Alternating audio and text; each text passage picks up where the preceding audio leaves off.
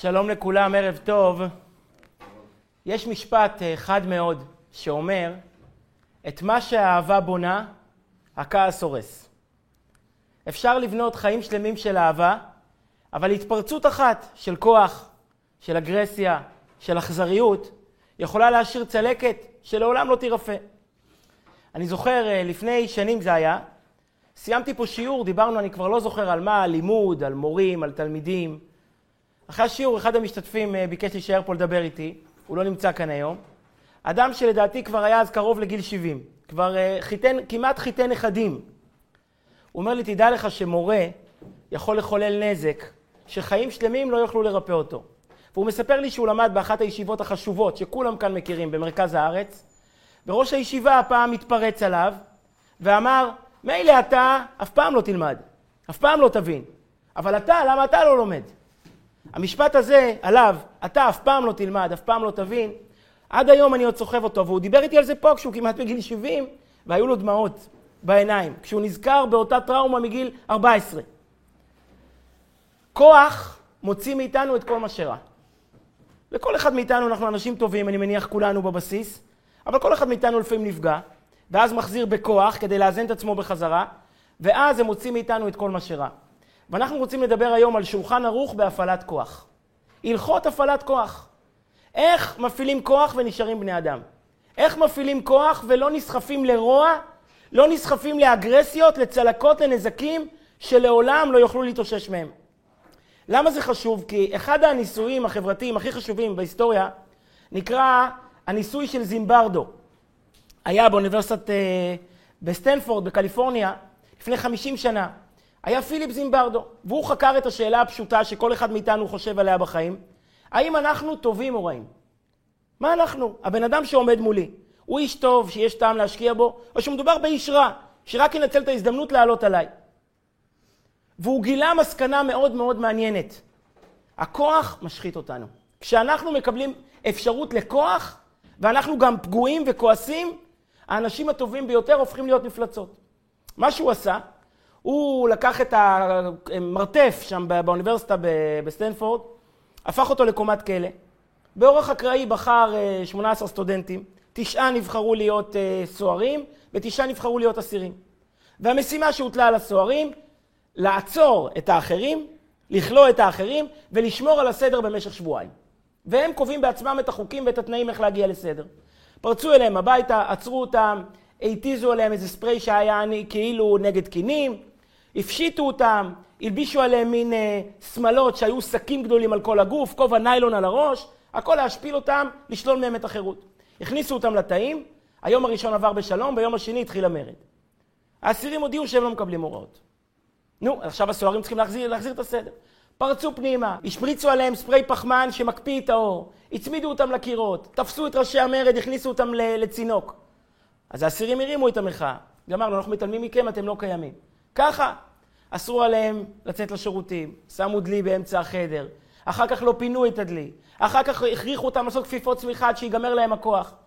זה היה כל כך קשה, שאחרי שישה ימים עצרו את הניסוי. לא הגיעו לשבועיים, כי אמרו, האגרסיביות שלהם פשוט תצא משליטה. וזימברדו טען שאנחנו יכולים להיות טובים ויכולים להיות רעים.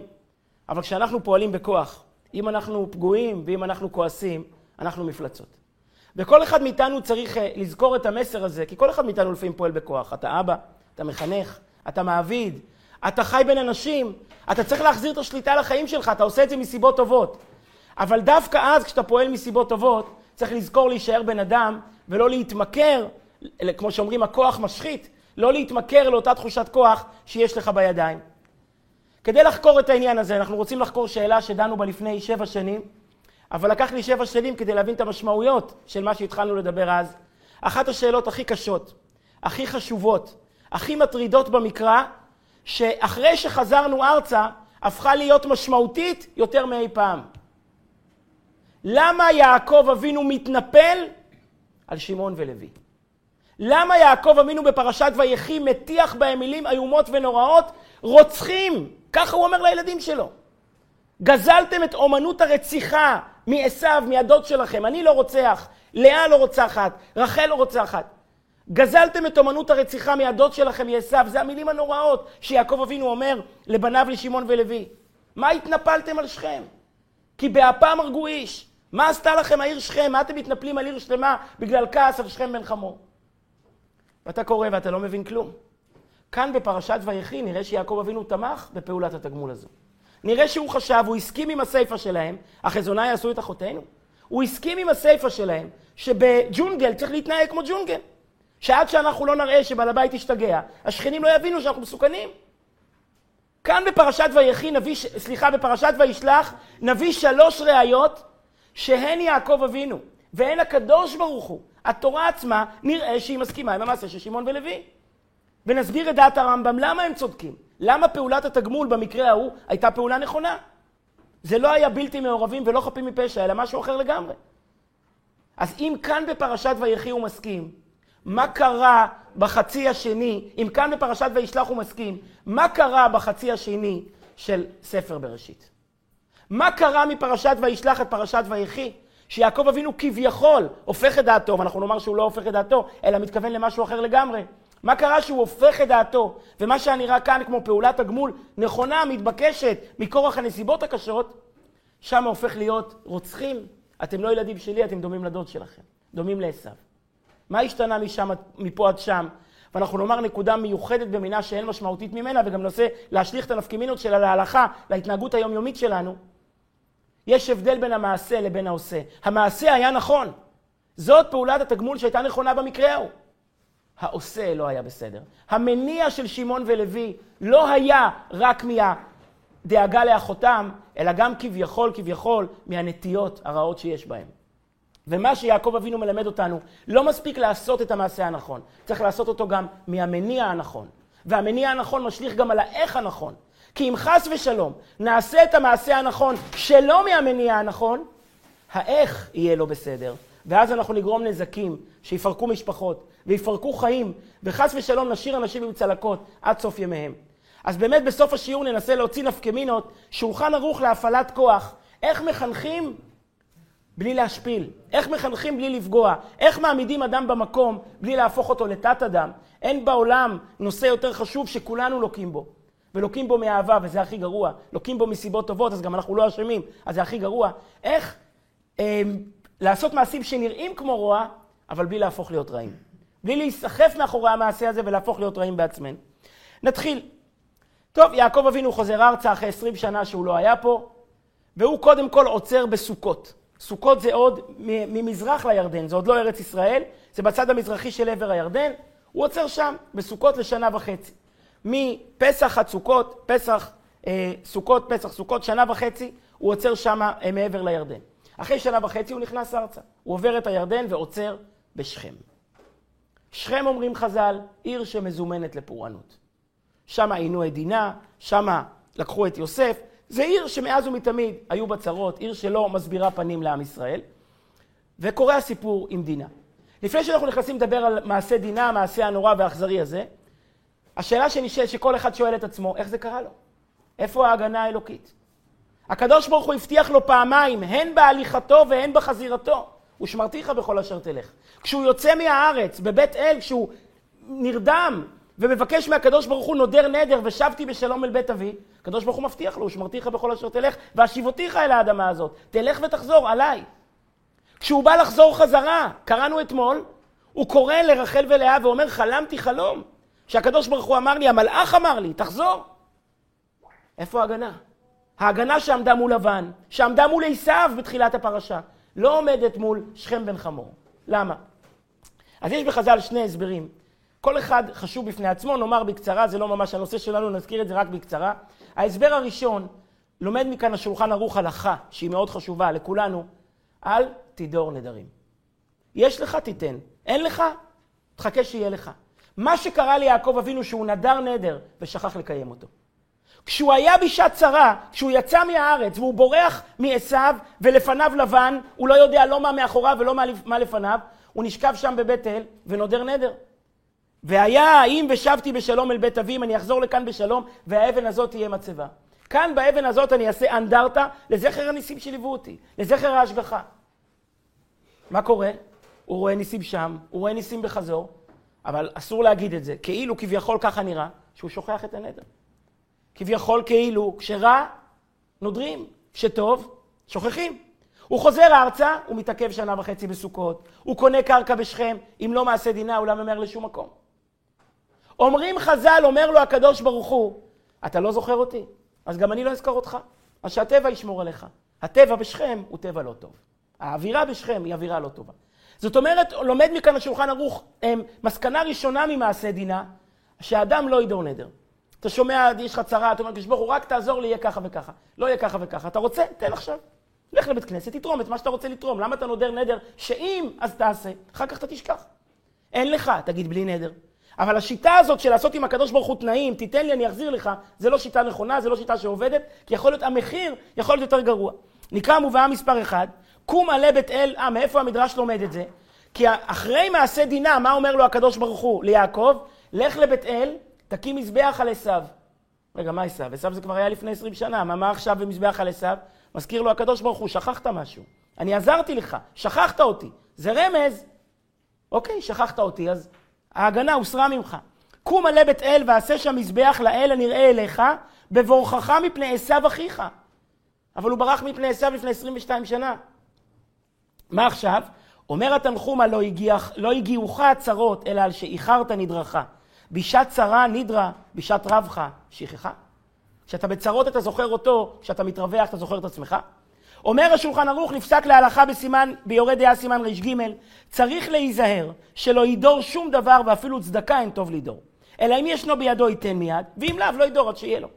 אבל הבטחות לעתיד, באוויר, זה לא עובד. יש לך, תן, אין לך, תגיד כשיהיה לי, אני אתן. אבל סתם לידור נדרים, זה לא ככה. כן, נכון, הבדיחה המפורסמת, כבר לא צריך לחזור אותה. לא, הוא לא חזר להקים מצבה שם, בבית אל, בבית אל הוא היה אמור להקים מצבה, להזכיר את הניסים שליוו אותו. את זה הוא לא חזר לעשות. הוא התעכב בסוכות, התעכב בשכם, ולא מיהר לחזור לשם. נקודה שנייה שנאמר אותה בקצרה, כי היא מאוד מאוד קשה להבנה, אבל בכל אופן, נקודה כל כך חסידית. אה, רש"י אומר דברים מאוד קשים. סוף סוף, אם יעקב נדר, איך דינה, איך דינה נכנסה לפה? למה כזה עונש אכזרי ונורא על דינה? אז יעקב נדר, יש עוד הרבה שיטות חלילה איך לפגוע בו. למה דינה פה? צריך לומר שהיה לזה קשר לדינה. ורש"י מביא הסבר אחר שהוא מאוד מאוד, אה, צריך לעיין בו הרבה, שזה היה עונש שקשור לדינה עצמה. כי דינה, עשו רצה להתחתן עם דינה. ואם דינה הייתה מתחתנת איתו, הייתה יכולה להחזיר אותו בתשובה. ו- ויעקב החביא את דינה מעשו. כשבתחילת הפרשה, כשהוא מעביר את כל המשפחה לפני עשו, כתוב שהוא מעביר את נשיו, את ילדיו, לא מוזכרת דינה. והיכן היא הייתה? החביא אותה בתיבה כדי שאותו רשע לא ייתן בה את עיניו. הוא, הכוונה שלו הייתה טובה. אבל העובדה הזאת, אומרים חז"ל, מה הבעיה? מה, הוא צריך לתת את הבת שלו למטורף הזה? לפחות תראה שאכפת לך. לפחות תחשוב איך להחזיר אותו בתשובה. לפחות, איך ראיתי באחד המפרשים שאומר דבר יפה, רבי יוחנן אמר לריש לקיש, אם תחזור בתשובה, תקבל את אחותי. לפחות תגיד, אם תחזור בתשובה. תראה לאחיך איזושהי אכפתיות, איזשהו ניסיון. דיברנו על זה לפני שבועיים, שרבקה הטילה על יעקב משימה, לדאוג לאח שלו, זו הייתה הכוונה בנתינת הברכות. אז מוטל על יעקב אבינו לגלות איזושהי אכפתיות כביכול, סליחה שאנחנו ככה מדברים, אה, לאחיו. והעובדה הזאת שהוא סוגר אותה בתיבה וכאילו מתעלם מהעתיד שלו, היה עונש. אז כאילו, כאילו המדרש אומר לו, הצלת אותה מעשיו, בא שכם בן חמור. החלפת פרה בחמור, תרתי משמע. אה, לא, לא, לא הרווחת שום דבר מהמהלך הזה, דברים מאוד קשים, אבל ככה רש"י אומר, אז אני אומר את מה שכתוב. נמשיך. דינה יוצאת לראות בבנות הארץ, ומתרחש הפיגוע הראשון נגד עם ישראל. בעצם הפיגוע הביטחוני הראשון בארץ ישראל. הפעם הראשונה, רק חזרנו ארצה כמשפחה, לא כאדם. מתחיל להיות עם ישראל. והנה הפיגוע הביטחוני הראשון נגד העם שלנו. יוצא שכם בן חמור, הבן של ראש העיר שכם. ראש העיר אנשים מאוד חשובים, הם, הם אמורים לשמור על הסדר. והם שוברים את הסדר. יוצא הבן של ראש העיר, לוקח אותה, פוגע בה. והדבר הכי נורא, שלא משחרר אותה. בעודה שבויה בביתו, הוא בא, לבני, הוא בא לאחיה, לבני לוי, לבני יעקב, והוא אומר, בואו תתחתנו איתנו. הבן שלי אוהב את הבת שלכם, את האחות שלכם, בואו נתחתן, נקים קשרי משפחה. למה צריכים להיות שני עמים? אתם זרים, באתם חדשים. בואו תת, תתערו בינינו, תתבוללו בינינו ונתחתן איתכם. לא רק אותה, נתחתן כולנו איתכם. שמעון ולוי העמומים שומעים את זה, האחות שלהם עוד שמה, הם צריכים לחלץ אותה משם. הם מחליטים להשיב מלחמה למען ישמעו ויראו. הם אומרים, אנחנו רוצים להתחתן איתכם, אבל אנחנו לא יכולים להתחתן, חרפה היא לנו, אתם לא נימולים. שהגברים ימולו את עצמם, ואנחנו נהפוך להיות עם אחד, חברים, אהלן וסהלן. הם מלאים את עצמם כל הגברים בעיר, ויהי ביום השלישי בהיותם כואבים, הם, ויקימו איש חרבו, הם קמים עם החרב ומחסלים את כל הגברים בעיר. יש במדרשים כל מיני דעות כמה היו שם, אבל בטח לפי הדעה הכי מועטה, היו מאות אנשים. בעצם מורידים עיר שלמה בגלל עבריין אחד, בגלל שכם בן חמור. עכשיו מתחילה השאלה, רגע, לפני שאנחנו מתחילים לעיין, קודם כל מה כתוב בתורה. יעקב אבינו כנראה לא מעורב, יש ברמב"ן הרבה דיונים, איך הוא לא היה מעורב, מספיק הפשט. איך שהוא לא היה מספיק מעורב בכל מה שקורה, הוא שומע את זה, הוא קורא להם, נוזף בהם, הם עונים לו. מה רצית? שאחותנו תהפוך להיות מופקרת? דם יהודי אינו הפקר, נכון? ובזה מסתיים הסיפור. הסיפור מסתיים במילה האחרונה שלהם, זה מאוד חשוב בתורה. המילה האחרונה שמורה להם ולא ליעקב אבינו. יש לזה הרבה משמעות. כשאתה מסתכל על הפשט, נראה שהתורה מסכימה עם מה שהם עשו. ונביא לזה שלוש ראיות. ופה תעלה השאלה, מה קרה בפרשת ויחי? מה יעקב אבינו גילה בחצי השני של ספר בראשית, שגורם לו לומר את המילים הכי, חרוף, הכי חריפות. קודם כל, שלוש ראיות שהתורה מסכימה עם פעולת התגמול, הלכאורה מאוד קולקטיבית הזאת, נגד חפים מפשע. מה עשו לך עוד 500 איש שלא עשו שום דבר? מה אתה רוצה מהם? שאלה עצומה, טוהר הנשק. צריכים להבין זאת שאלה עצומה, כי את טוהר הנשק אנחנו המצאנו. לא אלה בעד, לא הם המציאו את טוהר הנשק, זה אנחנו המצאנו את זה. אברהם אבינו הוא הראשון בהיסטוריה שקם ואומר לקדוש ברוך הוא, האף תספה צדיק עם רשע? השופט כל הארץ לא יעשה משפט? אברהם אבינו נעמד מול הקדוש ברוך הוא ותובע טוהר הנשק. מה, אתה הולך להרוג עיר שלמה בסדום בגלל כמה רשעים שם? זאת אומרת, אנחנו אלה שאמונים על טוהר הנשק, אנחנו המצאנו את הטיעון הזה. הוא אומר לקדוש ברוך הוא, מוסר נפשו. מה, אתה הולך לחסל עיר שלמה בגלל כמה רשעים בסדום? יותר מזה, לא רק אברהם, אלא יעקב אבינו, אבא של שמעון ולוי. היום אנחנו קוראים בראשון של, של פרשת השבוע. לפני המלחמה עם עשיו, אומרת התורה, ויירא וייצר לו. ויירא יעקב מאוד וייצר לו. הוא גם פחד והוא גם הרגיש מצוקה. מה כפל הלשון פחד ומצוקה? מביא רש"י. פחד שמא יהרג, והיה במצוקה שמא יהרוג אחרים. יהרוג אחרים, את מי תהרוג שמה? 400 שכירי חרב שבאו מחוץ לארץ להילחם נגדך. אז מה? אני לא צריך להרוג אותם. אני צריך לטפל באחים, אני צריך להרוג בכל אלה שהסתחפו אליו. זאת אומרת, טוהר הנשק זה סוגיה שאנחנו המצאנו אותה ראשונים, עוד לפני שכל הנאורים באו לעולם. אז אנחנו צריכים לפתור את הבעיה. איך נראה שהתורה מסכימה עם הדבר הזה? אז קודם כל נוכיח שנראה שהתורה מסכימה. נביא לזה שלוש ראיות. קודם כל מיעקב אבינו עצמו. הוא מדבר איתם רק על טקטיקה. מה הוא אומר להם? אחרתם אותי להבישני בין יושבי הארץ. איזה בושות, איזה חילול השם. מה יגידו? שהיהודים רמאים. שמשתמשים בברית כתירוץ להרג, כדרך להרג.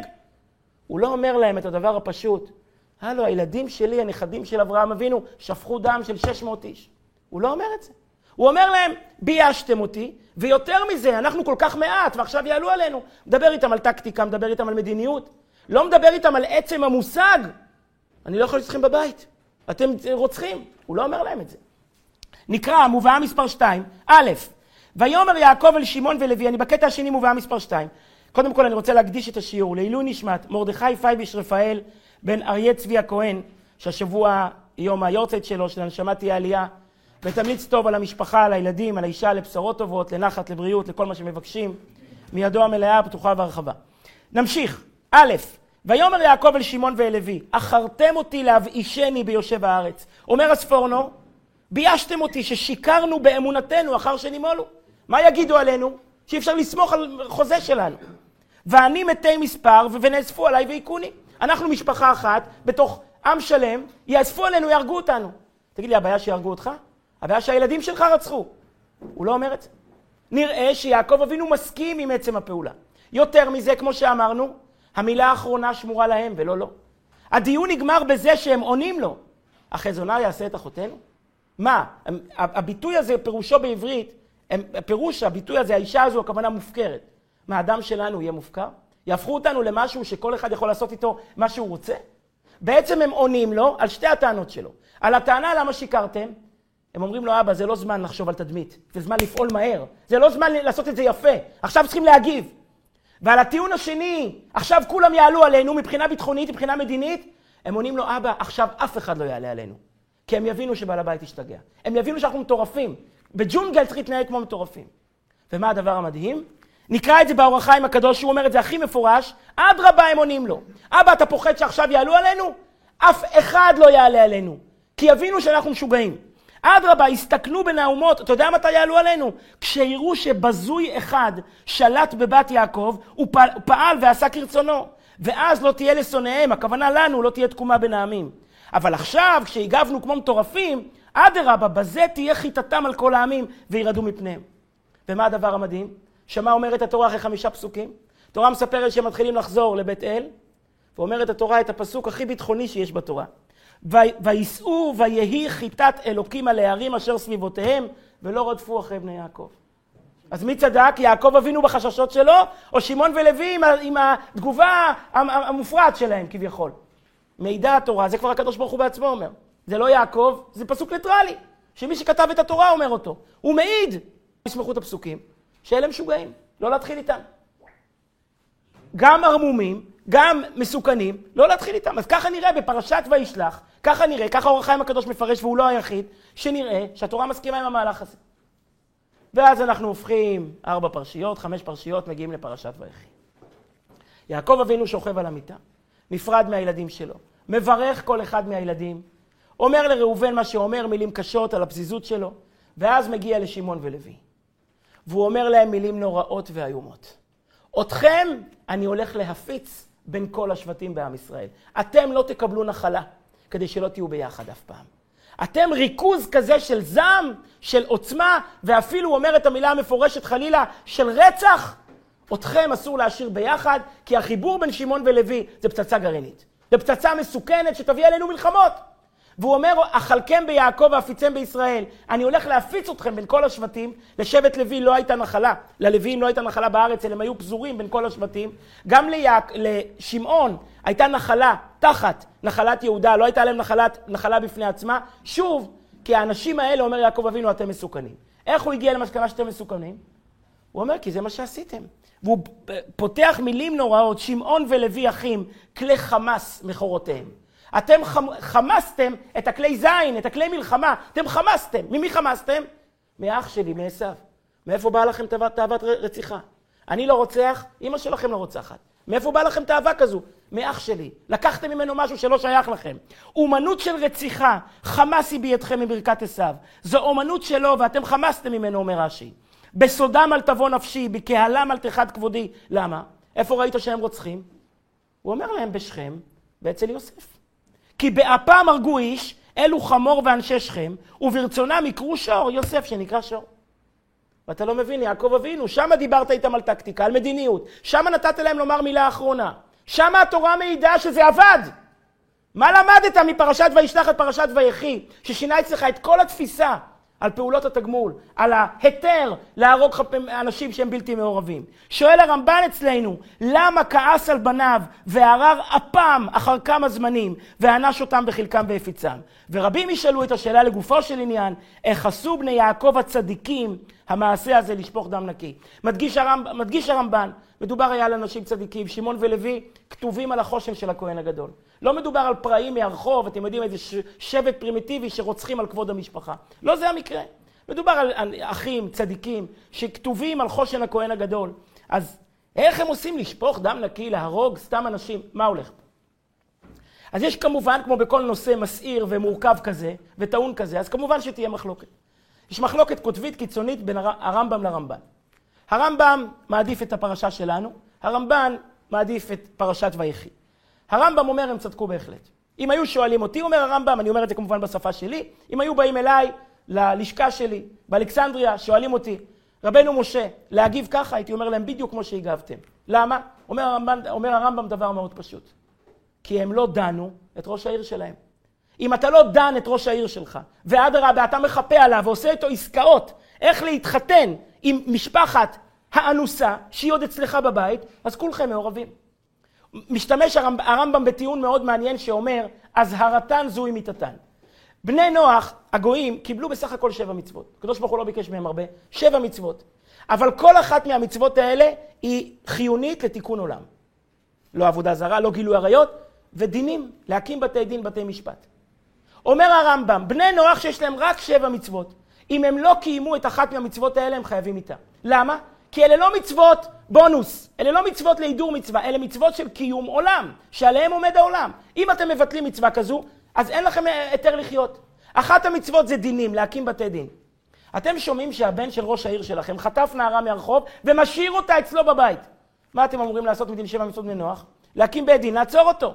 אתם לא רק שלא מקימים בית דין, אתם עוד הולכים לעשות איתו עסקאות כדי לאפשר לו להשאיר אותה אצלו בבית. אז אתם לא בלתי מעורבים. על פי ההלכה, אומר הרמב"ם, בנוח שביטל מצווה להקים בתי דין, חייב מוות בעצמו.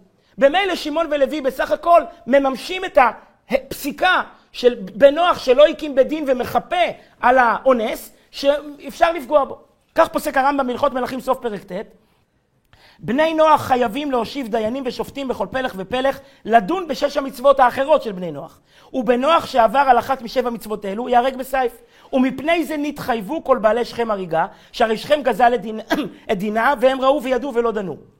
דבר יפה ראיתי בספר בן ימינו שנקרא שיעורי ליל שישי, ספר למדני מאוד. הוא כותב, מביא שתי ראיות משני גדולים שכתבו בדורות האחרונים, ראיות מן התורה.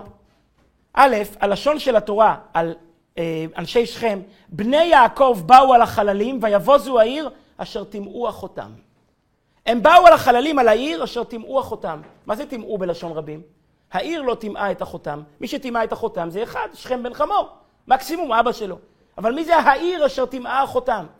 אומר כן, כי לדעת הרמב"ם, ברגע שהעיר לא אה, דנה את הפושע ועוד משתפת איתו פעולה, אז כולם שותפים בפשע, כולם מחפים עליו, כולם, זה לא נוהל שכן, זה כולם ביחד מחבלים בדיוק כמוהו. זה נושאים שהם כמובן לא נגמרו מאז ועד היום. עוד ראיה מאוד יפה, באמת ראיה מאוד יפה, זה מביא הרב מבריסק, הבריסק קרוב מביא אה, ראיה מאוד יפה בפרשת וירא. הוא אומר, הקדוש ברוך הוא שם אומר לאבימלך, ואתה השבט אשת האיש, ואם אינך משיב, דע כי מות תמות, אתה וכל אשר לך. אומר הקדוש ברוך הוא לאבימלך, אם לא תחזיר את אה, שרה, אז אתה תמות וכל אשר לך. מה זה, למה כל אשר לך? העבדים שלך, המשרתים שלך, כולם ימותו. למה? כי כל מי שמגן על רוצח, הוא בעצמו רוצח. כל מי שלא עושה דין עם הרוצח, לא מביא אותו לבית דין, מאפשר לפשע להמשיך, הוא בעצמו חייב באותו דין. כך סובר הרמב"ם, הוא אומר את זה בצורה מאוד ברורה ונחרצת. מה הבעיה עם הרמב"ם? איך הוא יסביר את פרשת ויחי? אז איך הם הפכו להיות רוצחים? הם עשו בדיוק את מה שנדרש על פי ההלכה. אז לפי הרמב"ם אנחנו צריכים ליישב את השאלה המרכזית, למה יעקב אבינו מתנפל עליהם בפרשת ויחי. הרמב"ן כמובן חולק עליו מן הקצה אל הקצה, ואומר את הדבר ההפוך. הוא אומר, קודם כל, הם לא היו חייבים מיתה מהדין שעליו הרמב"ם דיבר. למה? בנוח חייב מיתה רק כשהוא עובר באופן אקטיבי על אחת משבע מצוות בני נוח. אבל הם לא עברו באופן אקטיבי, הם רק באופן פסיבי לא עשו דין עם מי שצריך. הם בעצמם לא עשו שום פשע. הם רק נמנעו מלדון את ראש העיר שלהם. מי שנמנע מלעשות מעשה הוא עוד לא חייב מוות. חייב מוות מי שרוצח, מי שאונס, מי שעובד עבודה זרה, מי שעושה בפועל מעשה אקטיבי, הם רק נמנעו, הם לא חייבים. הוא אומר, אז מה קרה? בני יעקב החליטו לעשות בית דין שדה. למה? הוא אומר, החבר'ה האלה היו חייבים מוות מאלף סיבות אחרות. לא בגלל הדבר הזה. כי ארץ כנען של אותם ימים הייתה מאורת שחיתות. איך אנחנו קוראים בפרשת האריות? כמעשה ארץ כנען לא תעשו. בן של ראש עיר, שאמור להיות האדם הכי אחראי בעיר, חוטף נערה, לא מחזיר אותה, אבא שלו עוד הולך ומחפה עליו. הוא אומר, הם שיקפו בדיוק את כל מה שהלך שם בעיר. זו הייתה מאורת פשע. עבודה זרה, מגלי עריות, לא היה להם שום בעיה להרוג אותם, כי אלה אנשים שבמילא היו חייבים איתה. רק יעקב אבינו לא הסכים איתם. יעקב אבינו אמר, אתם לא בית דין שדה, בטח כשאתם מעורבים בדבר. אז מלכתחילה יעקב אבינו לא הסכים איתם. למה שתק ולא ענה להם? אומר הרמב"ן, איך תענה לחבר'ה האלה? הם זועמים וכועסים ומתפרצים, אז מה יעקב אבינו יתחיל להסביר להם עכשיו הסברים? כן בני נוח, לא בני נוח, זה כבר היה, הוא שותק. אז הרמב"ן הולך עם פרשת ויחי שהם לא צדקו, הרמב"ם הולך עם הפרשה שלנו שהם כן צדקו. אנחנו אבל רוצים להמשיך עם הרמב"ם, כמו שנראה בפשט כמו שאמרנו. שבפשט נראה שהתורה מצדיקה אותם, ויעקב אבינו לא מדבר לגופו של עניין, ואנחנו שואלים, אם יעקב אבינו מדבר רק על טקטיקה ומדיניות, נראה שהתורה כן מסכימה איתם. למה בכל זאת הוא כועס בפרשת ויחי? אז באמת, אני רוצה לומר את אחד הדברים הכי יקרים שאמרנו פה. לפני שבע שנים דיברנו על זה, אבל באמת, כל שבוע משתדלים למצוא משהו יפה, אבל דברים כאלה יפים אין הרבה. למה? כי זה פשוט. כי זה פשוט כתוב בתורה וצריך לראות את זה. אבא שלי אמר לי פעם, ככל שזה יותר פשוט, ככה זה יותר אמיתי. תמיד תחפש את התירוץ הכי פשוט, כי מה שהכי פשוט הוא האמת. מה שיותר מסובך, אז זה טוב לעולם הדרוש, לעולם הרמז, זה מאוד יפה בשביל השעשוע. אבל בשביל לדעת מה התורה התכוונה, צריך לחפש את מה שהכי פשוט. ואנחנו רוצים באמת לומר לשאלה גדולה את התירוץ הכי פשוט שקיים. משהו דרמטי קרה בין פרשת וישלח לפרשת ויחי. שמעון ולוי היכו עוד פעם. ואם אותו אדם מכה פעמיים, צריכים להתחיל לחשוב שאולי הבעיה היא בו, ולא רק במה שהוא חווה מולו. את אותה עוצמה שהם הפגינו כאן מול אנשי שכם, את אותה עוצמה הם יפגינו בשבוע הבא מול מי? מול יוסף. מול אח שלהם. את אותו לכו ונהרגהו ולכו ונשליכהו של פרשת השבוע, את אותה עוצמה בדיוק הם יפגינו בשבוע הבא מול אח שלהם. מה שהם עשו השבוע למען כבוד המשפחה, למען אחות שלהם, אחי דינה, כמו שהתורה קוראת להם, בשבוע הבא הם יעשו נגד כבוד המשפחה, נגד אח שלהם. אומר יעקב אבינו, אם אתם מתנדבים להיות התליינים, פעם אחרי פעם, כנראה שבכם יש טבע, חלילה, של רוע. טבע של קנאות, טבע של אכזריות. יש הרי בדיחה כל כך יפה שמשקפת את זה, שמספרים על האישה שאומרת לבעלה, תראה את השכנים האלה, לא יודעים לכבס. כל יום אני רואה כתמים. אני מסתכלת מהחלון, רואה כתמים על הכביסה שלהם, אלה לא יודעים לכבס. יום אחד היא אומרת לו, אה, היום הם כיבסו טוב. הוא אומר לה, לא, זה פשוט אני ניקיתי את החלון שלנו, היה מלא כתמים. אתה, אם אתה רואה יותר מדי בעיות אצל הזולת, כנראה שהזולת הוא המראה שלך. כנראה שהבעיה היא בתוכך.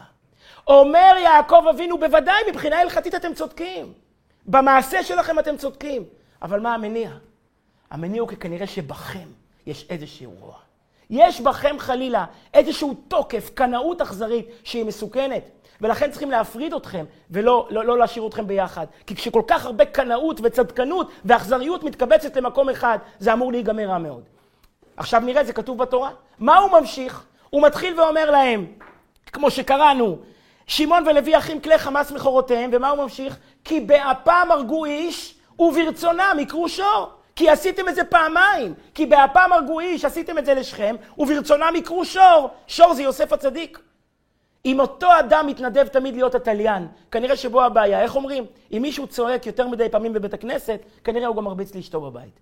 אם אתה אדם שכל כך הרבה דברים מפריעים לך, וכל כך הרבה דברים מרגיזים אותך, ועל כל דבר אתה מגיב בתוקף, אז כנראה שגם בך יש איזושהי נטייה של תוקפנות, של קנאות, של אכזריות, של חוסר יכולת להבין מצבים מורכבים. אז אם אנחנו שואלים מבחינה הלכתית הם עשו את הדבר הנכון, אם, אם אנחנו שואלים האם מבחינה הלכתית הם עשו את הדבר הנכון, כן. אבל הנושא כאן הוא לא המעשה, אלא העושה. על זה, בפרשת וישלח הוא מדבר על המעשה, המעשה נכון. בפרשת ויחי הוא עומד מול הילדים שלו, לפני שהוא נפרד מהם, מכוון כל אחד לדרכו בעולם. פה הנושא הוא לא המעשים שלך, אלא מי אתה. מה הפוטנציאל שלך? לאן אתה הולך בחיים עם האופי שהקדוש ברוך הוא נתן לך? וכאן יעקב אבינו מדבר על מושג חדש. אתם צריכים לשמור על עצמכם. ואנחנו צריכים לשמור עליכם, כי בכם יש רוח, חס ושלום, איך שהוא קורא לזה, לא אפשר לחזור אפילו על המילים, יש בכם תאוות רציחה. מין קנאות כזאת של מיד ייקוב הדין את ההר ולפתור את הבעיות עם דם, בלי זה הבעיות לא ייפתרו. וזה נושא מאוד מאוד משמעותי לכולנו. קודם כל, לפני שאני נכנס לנפקימינות, למשמעויות של כל אחד מאיתנו, כי כמו שאמרנו, כל אחד מאיתנו לפעמים עושה מעשים נכונים. צריך להיות תקיף, צריך להיות תקיף בחינוך, צריך להיות תקיף במשפחה, צריך להיות תקיף, מי שלא תקיף. אברהם אבינו לא היה תקוף כלפי ישמעאל, הסוף היה אומר המדרש, הוא זרק את ישמעאל מהבית. אין לנו בחירה אם להיות תקיפים בחיים. בוודאי, חוסך שבטו, שונא בנו. אבל צריכים להיזהר שלא רק המעשה יהיה נכון, אלא גם המניע יהיה נכון, גם הגישה שלנו, שלא ניסחף אחרי הכוח ונאבד את הראש. אבל לפני שאני מגיע לנפקמינות האלה, אני קודם כל רוצה לומר אה, עוד דוגמאות לזה שמצאנו בתורה שאדם נענש רק על המניע.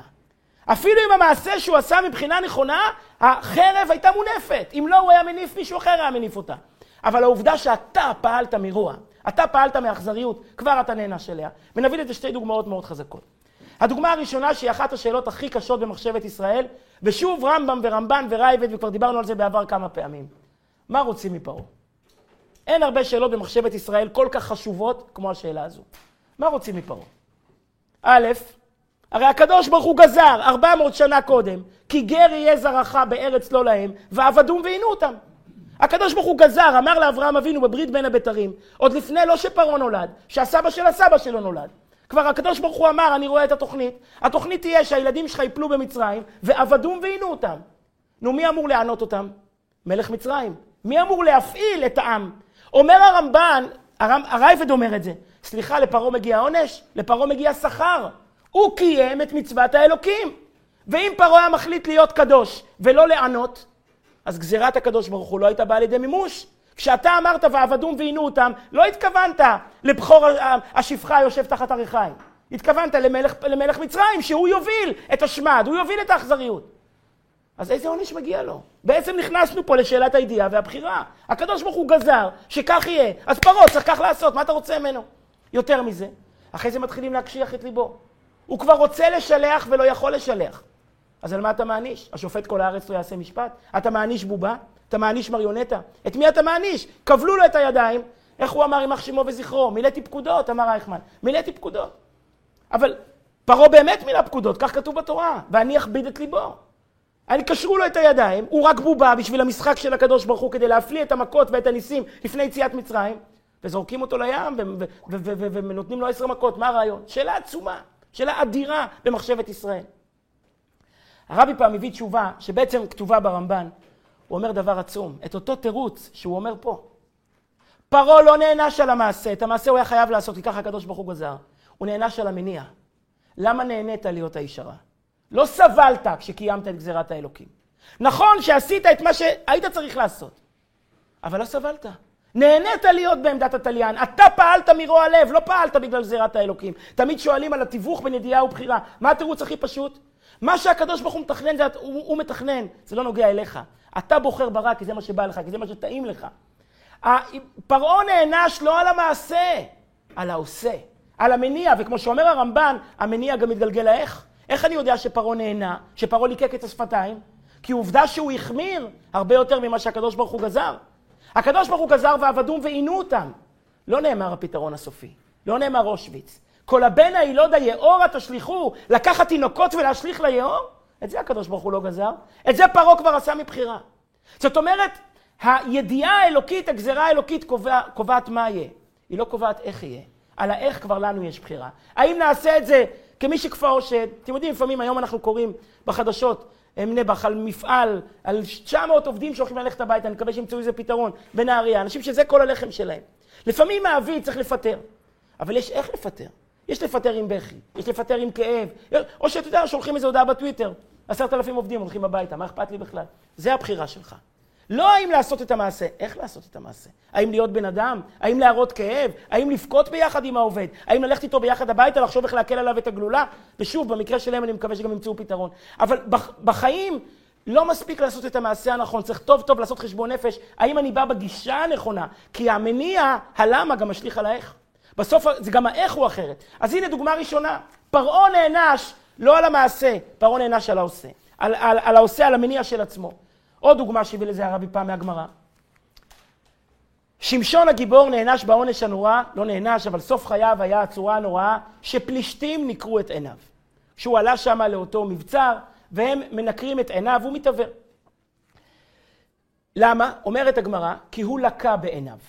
הוא הביא את הפלישתית הביתה. היא הרי זאת שבגדה בו, היא זאת שמכרה אותו, והוא הביא אותה הביתה. למה הביא אותה הביתה? אמרו לו ההורים, למה אתה מביא אותה? אין מספיק בנות יהודיות פה. ולא ידעו שזה מהשם, שזאת גזירה שהקדוש ברוך הוא מתכנן. אמר להם, ישרה בעיניי, נראית לי טוב. אומרת, אומרת הגמרא, הוא הביא אותה כי נראית לו בעיניים, אז היא בגדה בו והם עברו לו את העיניים. זה היה עונש מידה כנגד מידה.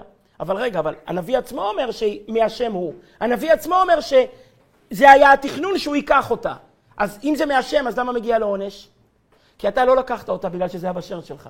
אתה לקחת אותה כי זה, היא, היא באה לך טוב בעיניים. אם היא באה לך טוב בעיניים, העונש היה בעיניים. זאת אומרת, שוב אנחנו רואים שהקדוש ברוך הוא דן אותנו על האיך ועל הלמה, ולא רק על המה. ולא רק על המעשה עצמו, אם הוא נכון או לא נכון. אז הצבנו יסוד יעקב אבינו בפרשת ויחי לא מדבר על פעולת התגמול. פעולת התגמול כאן בפרשת, לדעת הרמב"ם, כאן הוא הצדיק אותה, שבמקרה ההוא כולם היו מעורבים, לא היה שם שום חף מפשע, כולם היו אה, מעורבים בפשע בדרך כזו או אחרת, בדרך פסיבית או בדרך אקטיבית. הנפקמינה שהוא מדבר איתם כאבא לילדים, אומר, אתם אבל מסוכנים. אולי עשיתם את הדבר הנכון, אבל אתם אנשים מסוכנים, ועל זה הוא דן אותם, על זה הוא מציע להם עצה לפזר אותם. אז איך נגרום שאנחנו לא ניפול באותו נקודה? אני רק קורא את הקטע המופלא הזה מהרבי, ליקוטי שיחות ה', מובא מספר 4. ליקוטי שיחות ה', 161 הערה. זה אפילו לא שיחה, זה הערה בשולי, שמצאתי בשולי עמוד בליקוטי שיחות. כאשר ענו ליעקב החזונה וגומר, קיבל את המענה. למה? הוספתי בסוגריים כגישת הרמב"ם, שהיו חייבים איתה. אלא שמכל מקום הוכיח אותם לאחר זמן על זה. כי לאחר שראה שברצונם יקרו שור, שהם עשו את זה פעם שנייה ליוסף, היה אצלו הוכחה שיש אצלם נטייה לזה, גם מצד טבעם. וגם במעשה שכם הייתה תערובת מטבע זה שלהם, אף שהיה בעיקר מצד זה, הם באמת התרכזו על המעשה. אבל אם התגובה שלך לכל אירוע היא תמיד חמאס, ותמיד רצח, ותמיד קנאות, ותמיד להוריד להם את הראש, אז הלו, תבחון את עצמך, תעריך את עצמך, אולי גם אתה טיפוס חריף מדי, חס ושלום טיפוס אלים מדי. למה נפקא מינה? אז אמרתי שאולי אפשר לעשות איזשהו שולחן ערוך להלכות הפעלת כוח. ואני רוצה לדבר על שלוש נקודות. א', לא למהר. אף פעם לא למהר. לחכות לילה. לא חייבים להגיב מיד, אפילו אסור להגיב מיד. הנטייה שלנו בכעס זה מהר לפרוק את הכעס כדי להרגיע את עצמנו, להשיב את האיזון לחיינו. הכעס תובע מיידיות. האנטי כעס זה דווקא לחכות. זה הנקודה הראשונה. הנקודה השנייה, אחרי הכעס, זה לא להשפיל. וזו נקודה שצריכים מאוד מאוד להיזהר בה. לשמור על הכבוד של המבוקר. גם אם אנחנו חס ושלום הולכים להרוג אדם, כתוב שצריך להרוג אותו בצורה מכובדת. לזכור שעומד פה אדם לפניך, הוא היה אדם והוא יישאר אדם, לשמור על הכבוד שלו. והנקודה השלישית, שהיא כבר אנטיביוטיקה, היא קשורה לעצם הטיפול, צריך לטפל במידות עצמם. אדם שסובל ממידות רעות, צריך לטפל בזה, זה לא יחלוף מעצמו. לכולנו יש נטייה לרוע. צריך ללמוד על המהות של יהודי, ללמוד על הערך של האדם העומד לפניך, ללמוד על השגחה ולעשות מעשים הפוכים, שמעשה הפוך משנה את המידות עצמן. אבל בואו נתחיל מהנקודה הראשונה, לא למהר. הזכרנו כמה... לטפל במידות הרעות עצמם, לפעול שינוי עצמי בתוכך. בואו נתחיל מהנקודה הזו שלא למהר. הזכרנו את זה בעבר, בעבר, כבר בזמן האחרון לא הזכרנו את זה, והיום אני גם הבאתי את המקור, אני חושב פעם ראשונה שהבאתי את המקור, ואני, אם כל אחד שיקרא את זה מבפנים, קטע מצמרר ממש. קטע מרבי יהודה החסיד בספר חסידים. רבי יהודה החסיד זה לא החסידים שלנו, זה לא הבעל שם טוב, למרות שעומדים בערב י"ט כסלו, זה היו מהחסידים הראשונים, לפני 800 שנה היו חסידים אשכנזים בגרמניה, קבוצה של אנשים קדושים. ורבי יהודה החסיד חיבר את ספר חסידים וצוואת רבי יהודה החסיד. יש כל מיני עקרונות שמקפידים עליהם, בעיקר אצל האשכנזים, שלקוחים מצוואת רבי יהודה החסיד, למשל, אה, לא לעבור דירה בימים שני ורביעי. או אה, ששני אחים שנשואים עם שתי אחיות לא יגורו אחד ליד השני, כל מיני עניינים שמקפידים עליהם, והמקור לקוח מפה, זו צוואה מאוד חשובה. על כל פנים, בספר חסידים הוא מספר סיפור. הוא מספר על אותו אבא, שהיה בן שקשור איתו מאוד. ולפני שאבא הולך לעולמו, הוא אומר לבן, כיבדת אותי כל כך בחיי, תכבד אותי במותי. אני מבקש ממך רק בקשה אחת. אף פעם אל תכעס בלילה. אל תתפרץ בלילה, תחכה לילה, ווס ברנט. שום דבר לא יקרה. תחכה לילה לפני שאתה מגיב. לבן זה היה נשמע פשוט מאוד, והוא אומר לאבא, תפאדל, מה שתבקש, תחיה לאורך ימים. אבא הלך לעולמו, והבן כנראה, אבא השאיר הרבה כסף, והבן לא משתלט על המסחר, והוא מחליט ללכת לעיר אחרת, כדי להתחיל מחדש את החיים. הולך לשם לימים ושנים. כך אומר ספר חסידים, הולך שנים. יום אחד מתעורר לחזור.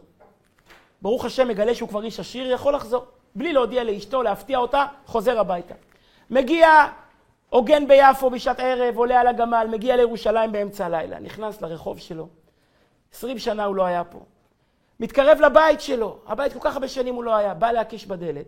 מאחורי הדלת, שומע את אשתו, ושוחחת עם גבר צעיר. וואלה, מה, זה מה שזה? אני נסעתי להביא פרנסה, ככה יש איזה צורה. בא להוציא את החרב המעוטרת יהלומים, לדקור את שניהם. ואז נזכר באבא ששוכב על המיטה, מלאך המוות אה, מרחף ברקע, ואבא אומר לו, ווסברנט, מה בלילה? תחכה לבוקר, שום דבר לא יקרה. היה לו קשה מאוד, אבל הוא אמר, אבא, צוואה, בשבילך. ישב בחוץ כדי אפילו לראות מי יוצא, יטפל בו מחר. אף אחד לא יוצא, הדלת לא נפתחת אפילו. עלות השחר, איך שהוא יצא השמש, הוא אומר, אבא, עשיתי בשבילך מספיק. מקיש בדלת, אשתו פותחת, באמת מקבלת אותו יפה, הכי יפה שבעולם. יושבים לארוחת בוקר, הוא לא יכול להתאפק יותר. הוא אומר לה, אבל מי היה פה? הוא אפילו לא יצא. היא אומרת לו, אתה השתגעת. עזבת אותי בהיריון, נולד לנו בן. הבן הזה גדל וגדל, ברוך השם, הוא גבר כבר היום. הוא מרים את העיניים ואומר, אבא, תודה. אם לא העצה שלך, הייתי פוגע באשתי ובבן שלי. אז זה הכלל הראשון. הכלל הראשון בהלכות הפעלת כוח, לא למהר. למרות שהכעס תובע פעולה מהירה כדי להירגע, כדי לפרוק, כדי להגיב, כדי להתאזן, תדע שהחיפזון מהשטן, כמו שאומרים הערבים. נכון, נכון, יפה, נכון. כן, סיפור טוב. אז זה הנקודה הראשונה, הבאתי את הספר חסידים בסוף המקורות, נקודה אחת. נקודה שנייה, שהיא נקודה יסודית מאוד מאוד, וגם אותה אנחנו הבאנו לעולם. ברור לו מיתה יפה. גמרא שהיא בלתי מתקבלת על הדעת. אומרת הגמרא, מה לומדים מ"ואהבת לרעך כמוך"? מה לומדים מהפסוק הזה? לרעך? היה צריך להיות כתוב, ואהבת לאחיך. למה לרעך, שזה לשון רחוקה יותר? שאפילו אדם חוטא בחטא הנורא ביותר, שהתחייב בעונש מיתה, בעדים והתראה, יותר גרוע מזה לא יכול להיות. ברור לו מיתה יפה, תברור לו צורת מיתה שלא תאריך את הסבל שלו אפילו בשנייה אחת. היי, מה אכפת לי ממנו? למען ישמעו ויראו, שיסבול, שיצעק חס ושלום. יש פה אדם, כי קללת אלוקים תלוי. הוא היה אדם לפני והוא יישאר אדם אחרי. החטא לעולם יהיה רק פרט מתוך מה שהוא. החטא לעולם לא יהיה מה שהוא. וזה דבר שני. כשאנחנו מענישים, תמיד להעניש את המעשה, לא את העושה. כשאנחנו מענישים ילד, מוכיחים ילד, אנחנו רואים את זה אפילו אצל יעקב אבינו, על שמעון ולוי עצמם. מדייקים את זה המפרשים, אינני זוכר אם זה רש"י או אחרים, שמדייקים, הוא אומר, ארור אפם כי אז. ארור האף שלהם, ארור הכעס שלהם, תאוות הרציחה. לא ארורים הם. כי החיסרון של האדם הוא רק פרט מתוך כל מה שהוא. מסביב החיסרון יש אדם עם נפש, עם נשמה, עם טוב לב, אדם שיכול לתקן, אדם שהוא צלם אלוקים. במילא הוא מקלל את החיסרון, את החולשה שיש בהם, את הנטייה לכעס, לא אותם עצמם. וגם אנחנו צריכים להוכיח. בני זוג לפעמים צריכים להעביר, לעורר אחד את השני, בוודאי לחנך ילדים, לחנך תלמידים. תמיד לדבר על החטא, על המעשה, לא לדבר על האדם. לא אתה. את המילה אתה צריך להוציא מהלקסיקון. זה לא אתה. יש פה בעיה. את עשית משהו, אני עשיתי משהו, הוא עשה משהו, יש פה איזשהו מעשה לא מתאים. צריך לדבר עליו, צריך לדון בו. אני רוצה לספר על זה סיפור שמריה בשבילך, סיפור מכפר חב"ד, מאנשים שכנראה גם הכרת. סיפור מתוק כל כך שגדלתי עליו. אם גדלתי בבית הכנסת רק בשביל זה, אז היה כדאי הסיפור הזה. התוועדות חסידית, מי שמכיר, מכיר בכפר חב"ד, יהודים אומרים לחיים, ומדברים על מה שצריך. בלי לזייף, בלי לעגל פינות, בלי לטייח. כשיש דבר... תנועות לא בסדר, מדברים עליהם. וחברים, חברים אמיתיים, שמים דברים על השולחן. ישבו פעם שני חסידים בשבת, ואחד מוכיח את השני על משהו מאוד חריף, ודיבר ככה, גם היה קצת אחרי לחיים, דיבר בצורה חריפה. מחרת הוא התפכח מעינו, ועושה בקרת נזקים, ונזכר מה היה אתמול. הוא אומר, לא דיברתי יפה, חבר שלי, חסיד מבוגר, יותר מבוגר ממנו אגב. לא דיברתי אליו יפה. התקשר אליו להתנצל, לבקש סליחה. ההוא אומר לו, לא פגעת בי. אמרת דברי טעם ולא נפגעתי. איך, אני עלבתי בך בציבור? אז הוא אומר לו, תשמע, בעבר כשהיו יוצאים למלחמה, לא היה אבק שרפה, איך הרגו? ירו חץ! אבל החץ לא תמיד היה פוגע בלב. אז מה עשו? משכו את החץ ברעל, והרעל, איפה שהוא פגע, הרג. אז לא החץ הורג, הרעל הורג. בחץ שלך, הוא אומר, לא היה רעל. בחץ שלך, אתה דיברת אתמול, אמרת דברים חריפים, אבל אמרת אותם מאכפתיות. לא דיברת נגדי, לא דיברת עליי, דיברת על מעשה שדרוש תיקון, על תנועה שצריכה תיקון. בחץ שלך לא היה רעל, אם הוא לא היה רעל, הוא לא הרג. הוא לא פגע, הוא העביר את המסר בלי לפגוע. את זה צריכים לזכור. כשאנחנו מוכיחים, כשאנחנו מנהלים שיחה מורכבת, שיחה קשה, להיזהר בלי רעל. בלי להשפיל, בלי להחתים, בלי לקבוע אתה. צריך לדבר על מה שצריך, לפתור את הבעיה, לדבר בצורה פרודוקטיבית, איך לשנות את הבעיה, להתקדם הלאה. והנקודה השלישית, אה, שכבר רציתי להאריך ביותר, אבל לא נספיק, בכל אופן ערב י"ט כסלו, רציתי להגיד נקודה חסידית אמיתית, צריכים לטפל במידות עצמן. אם נשים לב, יש דבר נפלא ומיוחד. הרמב"ם, כשהוא מדבר על מידות, על תנועות הנפש, על רגשות, על נטיות נפשיות, הוא קורא לזה הלכות דעות. ההלכות השניות ברמב"ם, אחרי הלכות יסודי התורה, מדבר על דעות. מה זה דעות? איך אדם מתנהג בתנועות הנפש, בנטיות. אם יהיה פזרן, אם יהיה קמצן, אם יהיה חסכן, אה, איך יתנהג בין איש לאשתו. כל השאלות הרגשיות, לא שאלות המעשיות, איך להתנהג. ולהלכות האלו הוא קורא הלכות דעות. אבל למה דעות?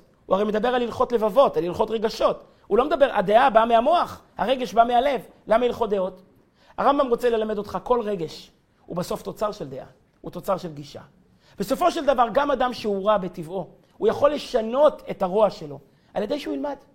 שהוא ילמד מה זה יהודי, שהוא ילמד מה זה האדם שיושב לידו, שהוא ילמד מה זה אמונה, שכל מעשה שקורה הוא בהשגחה פרטית. גם אם אדם פגע בך, גם אם אדם עלב בך, הוא שליח משמיים לחנך אותך.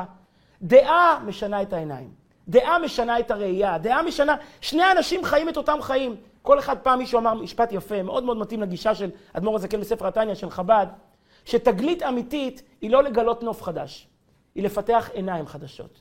לראות את אותו הדבר בעין אחרת, וזה הכוח של לימוד. לימוד נותן לך עיניים חדשות. נותן לך לראות את אותם חיים, אבל שני אנשים חוו את אותו אירוע, אחד רואה בזה חיבוק, אחד רואה בזה סתירה. כל אחד מפרש את האירוע אחרת. איך דוד המלך, כשבאו אה, שמעי בן גרה מתנפל, מקלל אותו כשהוא בורח מאבשלום. באים בני צרויה, רוצים להוריד לו את הראש לשמעי בן גרה. דוד המלך אומר, מה לי ולכם בני צרויה? אני לא רואה את החיים כמוכם. כי השם אמר לו כלל. זה הוא מקלל אותי. זה הקדוש ברוך הוא שלח אותו, כי נתן הנביא אמר לי, אחרי מעשה בת שבע, שלא תסור חרב מביתך. שעד סוף הימים הוא ישלם על מעשה בת שבע. אז זה לא הוא בכלל, זה הקדוש ברוך הוא שלח אותו לתקן אותי. אז אדרבה, זה לטובתי, לטובת תיקון הנפש. כשאדם לומד, אז הוא חווה את אותן אה, חוויות בדרך אחרת. הפרשנות משתנה, ההבנה משתנה. במידות רעות צריכים לטפל. לא מספיק אה, אה, אקמול של להתאפק ולא לפגוע, אלא צריכים לשנות את עצמנו מהשורש, להבין מי אנחנו, מי האנשים שעומדים מולנו. ההשגחה שמגלגלת את הדברים, הדעות, פועלות שינוי מן הקצה אל הקצה ברגשות. ואמרנו, ערב י"ט כסלו, אז בוודאי שזה המסר המרכזי של התניא, להיות חב"ד. מה זה להיות חב"ד? לעבוד עם המוח, לעבוד את הקדוש ברוך הוא עם המוח דרך הבנה מחודשת של האירועים, זה גם משנה את הפרשנות שלהם.